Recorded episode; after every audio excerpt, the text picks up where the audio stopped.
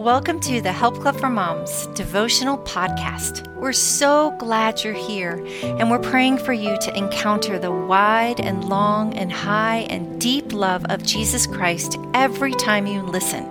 It's going to be a great day. Draw Your Children Close This Summer by Tara Davis. Read by Ashley Pop. Let's pray.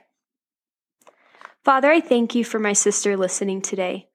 I ask that you would unveil her eyes and her heart to receive whatever it is that you want to speak to her through this devotional. I ask that you would encourage her heart and help her to know how much you love her and how close you are to her and her family. In Jesus' name. Psalm 127 3. Children are a gift from the Lord, they are a reward from Him.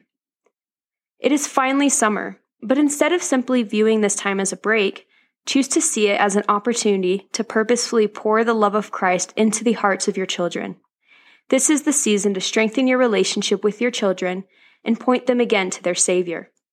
Just as our Good Shepherd gathers us close to his heart, he is calling you to draw your little lambs close to yours. As you intentionally tie heartstrings of love with your children, you will have a more effective impact on their lives and their walks with Jesus. Be faithful to the work of motherhood, my friend. You are making an impact on eternity. Here are some ideas to help make this summer the most precious, influential time with your children. Morning time. While your children are eating breakfast, you have a perfectly captive audience. Read a short devotion or proverb and discuss, pray together, and recite a Bible verse. Choose a hymn for the summer and sing it every day. This is a great way to begin the day, with hearts focused on Jesus. Snuggle parties. Take time to cuddle your children, or even just sit together.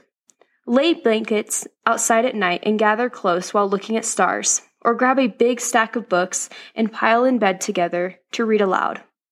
You could also sit with your children on the couch and talk about anything they want to discuss. Just be together. Creation glasses. God has given us eyes to see his fingerprints all around us. Notice God's wonder in creation with your children. Start a nature box or table to collect and learn about God's world. Point out the majesty of our Creator to your children. Playtime. Take a few minutes out of your day to do something that your kids enjoy. On days when tension and frustration run high, do something physical together to alleviate some of the stress. Thankful contests. Keep a family list of things you can thank God for. Always be on the lookout for small blessings and write them down. Prayer stops. Be intentional about praying for your children this summer. Pray out loud over them, blessing their lives and thanking God for specific qualities they exhibit. Make note of one or two verses you can pray for each of your children this summer. Go deeper. The Lord so very tenderly draws his children to a right standing with him. Hosea 11 4 declares, I drew them with gentle cords, with bands of love, and I was to them as those who take the yoke from their neck. I stooped and fed them. Take a few minutes to consider the Lord's love for you.